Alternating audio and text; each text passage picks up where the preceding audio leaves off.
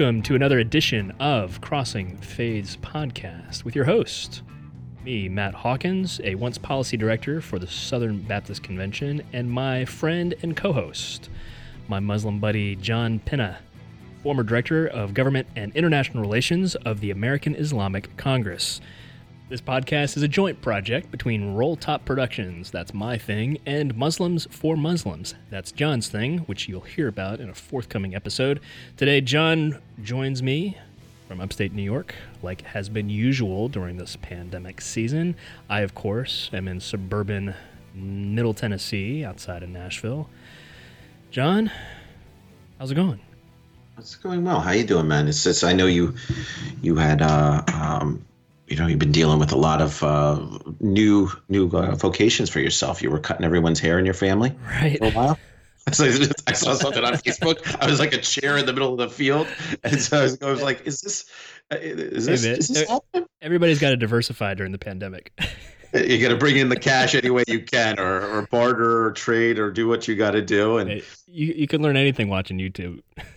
I, like- I, I- well, I, just I can't imagine your entire family putting their style in your hands I can't imagine it either. Uh, when Zoom is so important. You know what I mean? That's all your face. So everybody's doing that. I, I did. do? Yeah, I, I did cut. I cut the hair of my brother-in-law and my father-in-law. They were haircut number customers number number one and number two, or number zero and number one, depending upon how you want to count things. But uh, they haven't. They haven't returned. Barbershops have opened back up here. They haven't come back to me. So I don't know what that says about my uh, my qualifications.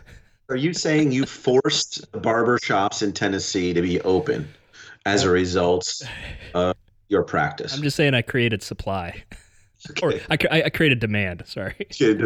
right, right away they were like, uh, "You can't compete with this guy in the field," or you just your your job. The job you did was uh, less than par, and people demanded that they open up their their That's right. businesses. That's right. All right. So the topic for today is one that uh, exhausts a lot of people. A lot of uh, Americans exhausted about this um, for a lot of different reasons. Uh, you and I are going to perhaps not so wisely weigh in uh, with some thoughts about racism in America and uh, thoughts about policing. So I guess we should just jump into it, huh? I, think so. So we come to this. I'm obviously a white guy. You have kind of described yourself as a white guy, even though you're Afghan by background, right? How, how do you think about your ethnicity? I, you know, I come from the, I hearken from the age of Hellenism. So it was stuff you learned in like third grade, you know. So um, we're when Alexander the Great arrived in in uh, in 320, when he arrived in Afghanistan, what was then known as Bactria, Uh-huh. and in Bactra, the capital, where he married his his wife Roxanne, he was surprised to see flourishing Greek communities uh, speaking Greek, dressed in Greek, Yeah. and there was a reason for that. Yeah. Uh, during in, in during that period, Persia was uh, made of many satraps, many territories, and the territory of Bactria, which was a hub, it was known as the land of a thousand cities, and the Bactria was known as the mother of all cities. It was bigger than Rome, it was bigger than Rome, right? In its heyday, um, and there was the reason why there were so many Greeks there is because in Asia Minor were a lot of Greek settlements, and whenever those the Greeks had a little rebellion, with the exception, with the exception of Xenophon, which I got to plug Xenophon because he just basically marched into Persia and did whatever he wanted, and then marched out. So, um, which is a great name for a dog, Xenophon. All Greek names are great. for dog. They're all Achilles. Is that a great name for a dog? Of course. Um, yeah, absolutely. Yeah. So uh, all Greek names are great names for animals. All right. So and that's what and that's what was uh, Magnum PI, right? It was it, it was Zeus and Apollos, right? Where, Yeah. the Dobermans, right? Yeah, I mean, like, yeah, there's a so I like that. I like the plug. Yeah. How, how, how's that for some pop culture recall? You know, how how many times did he wreck the Ferrari, and it was completely acceptable? I just don't get that. Like, it's just I don't understand how you someone lends you your car, their, their car, and then they wreck it, and they're multiple times. like, He still and has a it's- job. not only does he, he he wasn't even getting paid by by Higgins. He was just let he was just using the house rented the apartment. That seems like a good deal. I rent an apartment for five six hundred bucks a month in Hawaii, and I get total use of the Ferrari whenever I want, and I can act a fool and wreck it. I, just I love the '80s. It was just totally consequence free, and every single show, Every show. didn't make any sense. Okay, so but it's it was a you know it was a free for all. It was just a it was a, it was a golden age of of suspension of disbelief. Right. Um, Right. So my, our comment to my commentary doesn't fit with the subject matter that we have here because we're we're in the middle of the pandemic uh, and whatever you think about Corona, everyone is has Corona fatigue, and in the last month we've had a series of very a serious look at in the mirror of who we are as Americans and globally when it comes to racism and uh, the role of the police in society, and of course the judgment of world leaders in re- relation to peaceful protests. Um, and then the other side of people that take advantage of peaceful protests and and go for Right. uh, try to try to uh, you know commit criminal acts. And so we felt compelled to get involved and, and talk a little bit about this because from our perspective, I mean, you were asking about ethnicity. I'm I'm a, I'm essentially a white guy.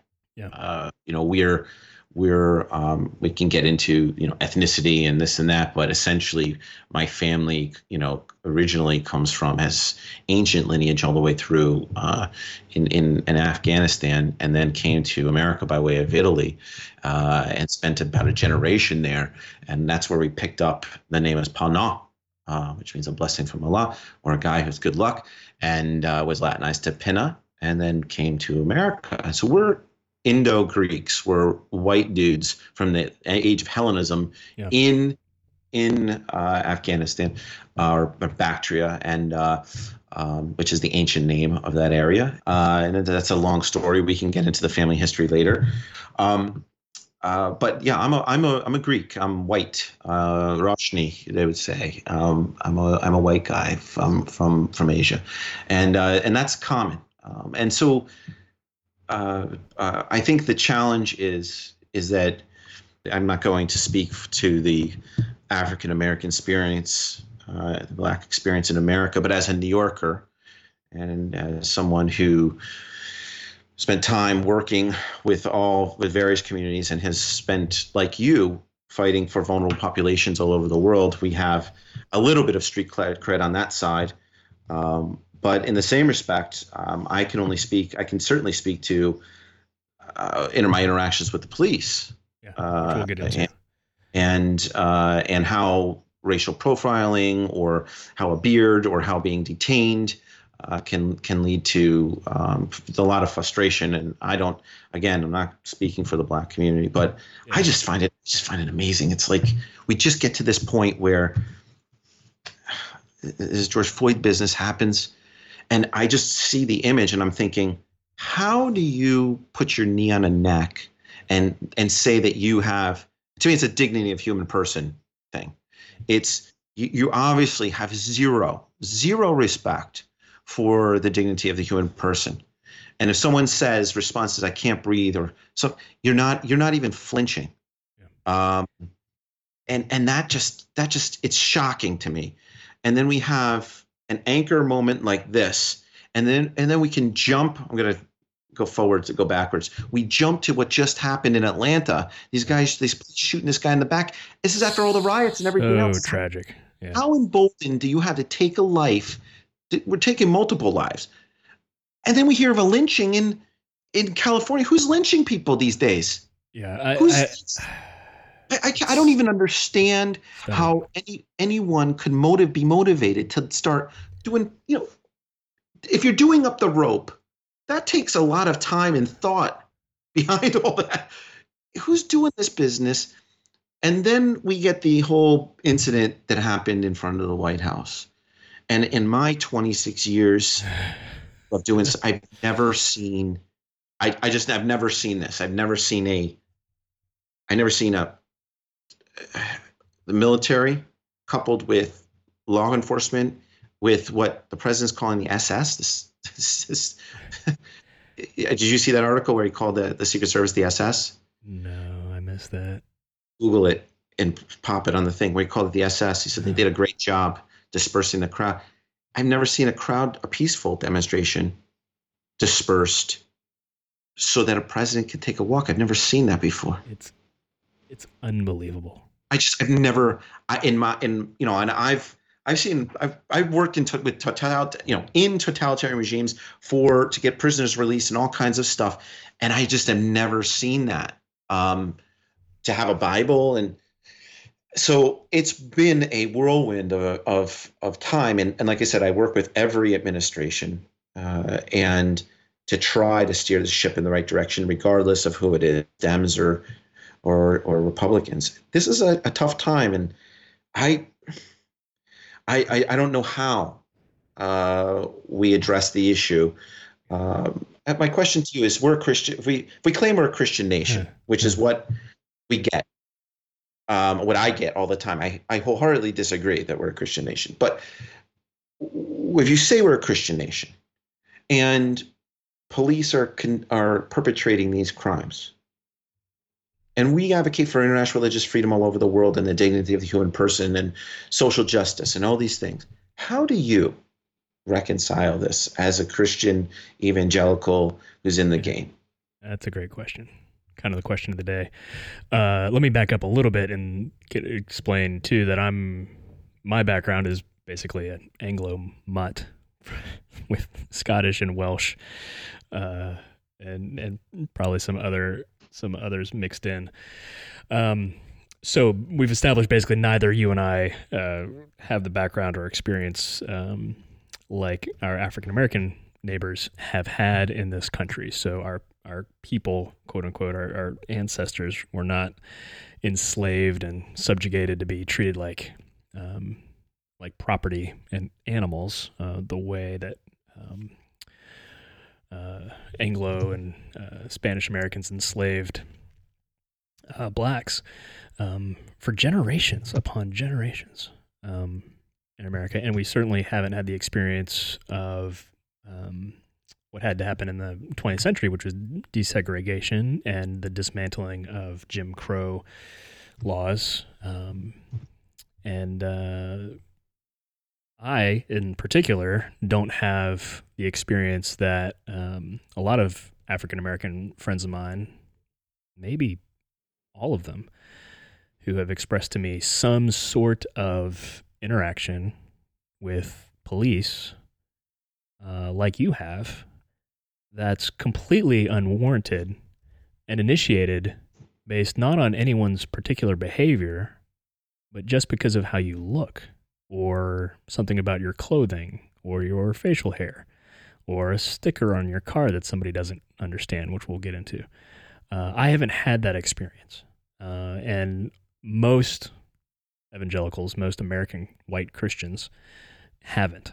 And part of the hurdle that I want to help conservatives get over is this lack of empathy for people, our neighbors, namely, sometimes friends, colleagues, church members, who say, Hey, I've had that experience. I look at George Floyd or Ahmaud Arbery or Breonna Taylor, and that strikes at the heart of my community because I can relate in a way that we white evangelicals can't. And so what frustrates me is in response to a lot of this, some some white Christians will, you know, cite statistics, you know, that are intended to uh, communicate that all is not as bad for Black Americans as the current moment seems to indicate. Um, but that's really not statistics. You and I both know enough as academics uh, to know you can twist um, uh, statistics to kind of make make them say what you want your religious freedom project is uh, touching on those kinds of themes. But well, I'm just trying to stimulate my community, white evangelicals, to stop and just listen a bit uh, to the experience of our African American neighbors, in some cases spiritual brothers and sisters, um, about their experiences. And to a person, everyone has had some kind of experience like we're going to talk about today. Yeah, I mean, if you're if you're black and in America, you, you can look. You can you could two things. Uh, my phrase. What's my phrase? Two things can be right at the same time. you could say that that more more whites are killed by police officers, and maybe that statistic is true, which is what I've heard. But it doesn't negate what is going on because that just means that police are abusing everybody. That's what that means. Right. Okay. Right. So, so, let's let's again talk about so that so, reforming policing. Yeah. So that that's you know I, I right before I left to um it's the militarization of the police is a is a is a is a problem. Um, I wrote an, a little article uh, some time ago, years ago, and uh, uh, Dr. Rains, who um, updated it, uh, was a professor at, for, for, the law program at Marist College, uh, my alma mater, and uh, updated it, and we co-published it on "See Something, Say Something." an article on "See Something, Say Something" and how it, how because of see something, say something, someone can report you yeah. in an airport and they can detain you based on that report and hold you without trial indefinitely. They can hold you for six months. They can hold you for a year. And uh, and by that time, you've lost your job, your reputation. They release you. You're found that there is no real crime, but they can hold you as for as long as they want. Um, and so you're talking about some of this sort of systemic laws of, of, of reach, right? Where I, will give you a good example of how the, the, Patriot Act and and see something, say something, which is a part of the Homeland Security Act, can affect you. Any navigable river on 100 miles on either side of a navigable river, the Homeland Security Act, Patriot Act, see something, say something is in place. And that also includes travel hubs. So any airport within 100 miles.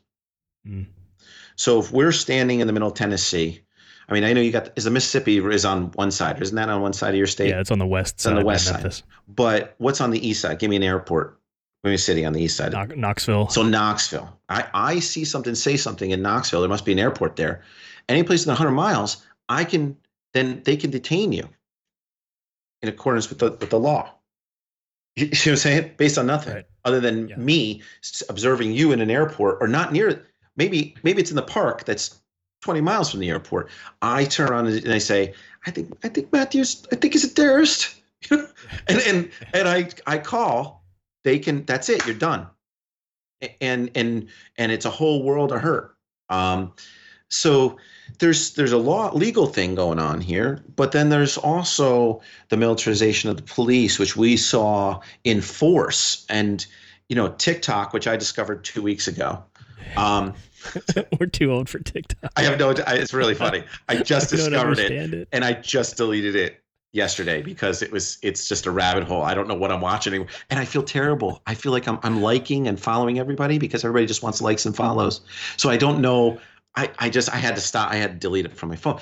But you, you um, can't do that, John, because people, as I have discovered, will judge you and come to conclusions about what I believe based on my likes based on things I like on Twitter and Facebook. Here, here's the problem. And they will. I, I have been defriended by people I, I, who read in a whole heck of a lot to something I liked.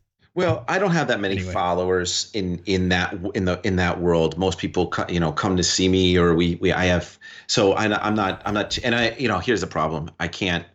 I have no idea. My social media is really locked down, particularly Facebook and stuff like that. But you're, uh, listening, if you're listening, please follow John on Twitter. Give him some more follows I, I, at, I at JT Pinna, P I N N A. Yeah, it's, he's lonely out there. It's, it's really funny. It's actually a, this call. Um, and uh, but the, I was watching a lot of the TikTok videos of this because it was just popping up, and you're, you're, you're we're seeing just these really egregious, terrible, terrible things that police are perpetrating. But then, I mean, I understand on the other side, people are saying, well, the pro- there's protesters that are looting, and but two things can be right at the same time. No, looters looting does not justify police pushing detaining a seven year old boy or pushing somebody to the ground or doing these things. you know, I was I was looking at the George Floyd thing uh, video, and the, it was interesting because the medical examiner did did the police a solid. You know, he he basically said, "Oh no, he had a heart attack," and I'm going, "Did the did the medical examiner has he seen the video? Because any anybody with any medical training, if they see somebody see that video, would say if the full weight or at least good a good amount of the weight is on a person's neck for nine minutes, that's going to obstruct and poss- obstruct the the you know the um the pathway. But not only that, it, it probably will break something. And the medical examiner obviously ignored the video and then did his fellow police officers um, a solid by saying, "Oh no, it wasn't this." And of course, the independent medical examiner said, "Oh no, no, no, no, no. This is what happened." Is an independent third party, which shows that the medical examiner is lying, which shows even a more systemic issue of, right. of cover up. Um, and this, you know, this is these are these are this is like an it, it, it's a I don't like to say conspiracy. It's just this is the system, and sometimes you just have to accept that this is the system first we have peaceful protesters, we have violent protesters, we have you know anarchists and so forth. We have good cops, we have bad cops. We have people that are willing that aren't cops that are willing to do whatever they need to do to protect their colleagues. In the case of the medical examiner, um, then we have Lisa Alexander, which I don't know if you followed that. Lisa Alexander, um, who owns a some kind of uh, perfume company or, or a skincare company who walked up to uh, a person of color. I, I think it was in New York. It could have been San Francisco. I can't remember which one. Uh, and this is the one in the park. No, no. This well, the dog in the park is outrageous. I don't know that lady. That's insane. But look up Lisa Alexander. What she did was she walked up to this guy and said, "You're defacing private property." And he's he says, "What are you talking about?" Because you're defacing private property. And he goes, "Are you accusing me of crime?" And she says, uh, "Well, I know the." He goes, "He goes, are you accusing me of crime?" And, and if and and she says, "Yes." He goes, "He goes, well, if I lived here, this wouldn't be a crime." And she goes, "Well, I'm going to call the cops on you." And he goes, "You call the cops. Uh, you do what you got to do." She goes, "Well, I know the people who live here." and they're and and they're you know and this is not right this is blah blah blah blah blah and she's there with a, her friend robert who runs the pension funds and does all the investments for the state of california. And she's with this guy robert and he they both are are hammering this poor poor guy but guess what? It's his house. Right. The police come and they say oh yeah we know you live here. Yeah. And she it, it's he called her karen which i guess is the right. term now um, I, I had no idea what, he was calling her Karen. I go, he's calling her by a wrong name. I, so I, like that's how you know I'm so a, a, Karen, not actually Karen. Right, a Karen. So um, and uh, I, I, it's amazing. It was an amazing moment because it shows that it's not just a law enforcement issue. It's yeah. it's a systemic issue where people are calling on on on the police when they feel uh, they they feel like they are right, and feeling you're right is not the issue. Is not the it's not the way it way it needs it should be. Um, the guy there's another video of the guy that, that I've seen two videos of people that were called. One was the group of people that were in the gym. There were people of color, and the guy is working out there, and they have an office in the building so they can use the gym, and he's calling the cops on them for using the gym. And I was like, what? And they go, "We have an office here," and it's not like if you want to check in and say, "Hey, are you guys supposed to be here?" I get that all the time because I always look suspicious. Um, you beard and you you sometimes wear pajamas in public. Well, I just I always look suspicious. I'm to use your term, you say that. Well, I do. Well, well, yeah. If I culture, so I'm not I'm not accused of it. Yeah, yeah. You know, yeah, I always yeah I always have my, my I'm in cowboy boots, jeans, kurta, kufia, and Topi, which is the hat. Um, uh, and then uh, that's my jam. And now the the kufia, the scarf. Everyone's wearing a scarf now. So you saw it here first, just right. you know. Yeah, yeah. You know, so um, you were setting the you were setting the trend. Yeah, I, I, I, this is the one moment where I, I I'm gonna I'm gonna claim that, and it's never happened before or after. So, um, but I, I just I just I think that there's a, a lineage here uh, of systemic racism. It's a part of our country's history. It's a part of our past.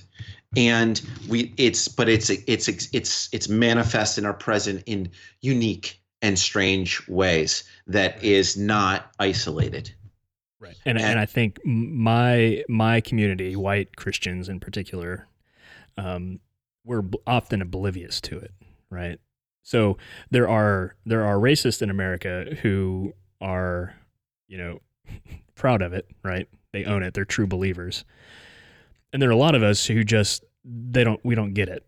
Um, we see we we've we've been shaped so much by Western individualism that we see you know behavior and interactions with cops just through an individual lens, right? So uh, if you you know drive the speed limit and you know don't sell drugs and you know hang out with good people, then they can't fathom why someone would have an interaction with the police, right? The only re- the only time I need to be concerned as a white guy in America with a police interaction is if I'm driving the speed limit or holding my cell phone in the car.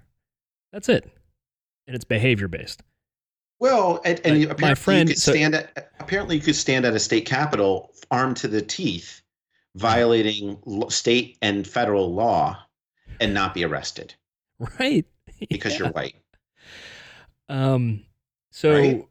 right. Yeah. But again, you know, those kind of people, yeah, yes, that that can happen. But I'm saying even those kind of people are on the fringe, right?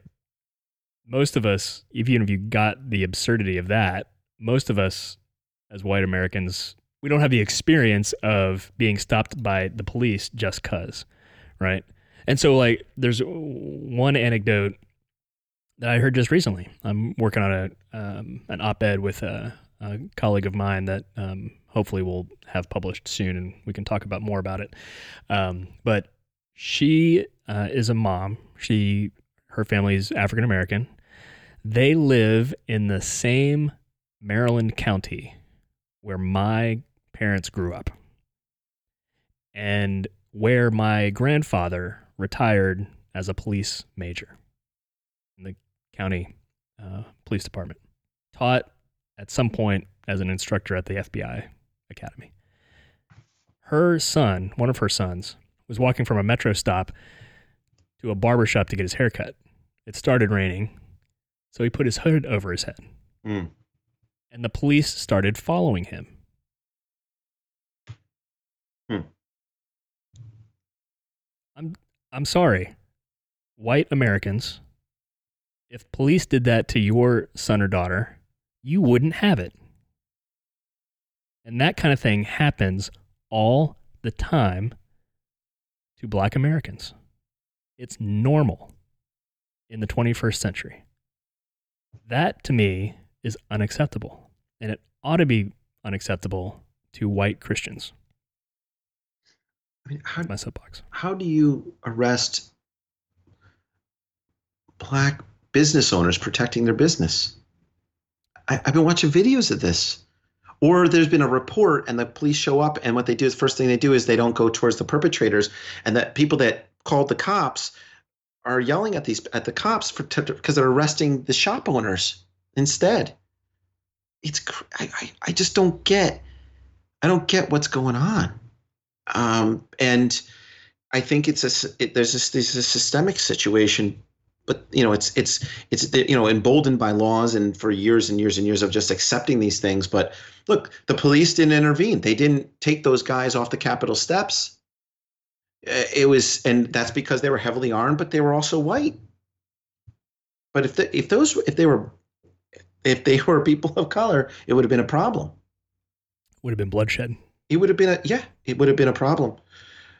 Okay, and I think one one of the things that helped me start to recognize some of this is what uh, my former boss, you you knew him, uh, Richard Land, uh, as a historian, explained why racism of the past, iterations or expressions of racism in the past, like slavery, like uh, segregation, are not distant history, but still linger with us, right? And so once you have an understanding that you had slavery for centuries Then you had the Civil War. Then you had Reconstruction. Then you had the reaction to Reconstruct. Much of what happened during Reconstruction manifest itself into Jim Crow laws and all sorts of racist oppression, uh, particularly in the American South. Then you had the Civil Rights Movement. Right? This stuff, not that distant. My, my friend Leslie, who I was talking about, she actually learned late as an adult. Her, her grandparents were um, sharecroppers, I think, in the American South, and they helped uh, teach people how to register to vote. They taught people how to fill out the form so they could vote. KKK didn't like it. Burn a cross in her grandparents' yard. Yeah, I believe it. This stuff's not this stuff's not distant. John's and my conversation on racism in America will continue on the next episode of Crossing Faiths. This has been Crossing Faiths with Matt Hawkins and John Penna, a podcast of Roll Top Productions. If you like what you hear and would like to help defray the cost of the show, consider sponsoring us on Patreon by visiting crossingfaiths.com. Crossing Faiths is available on all your favorite podcast outlets, including iTunes, Google Podcast, Overcast, iHeartRadio, Spotify, and TuneIn. We'd appreciate your review of our program, especially in the iTunes Store. Let us know what you think of the show via Twitter at mthawk, at jtpinna, or at Crossing Faiths. Music for this episode is courtesy Vajra, whose music is available at thevajratemple.com, Spotify, iTunes, and Amazon. Show notes for this episode and more are available at crossingfaiths.com.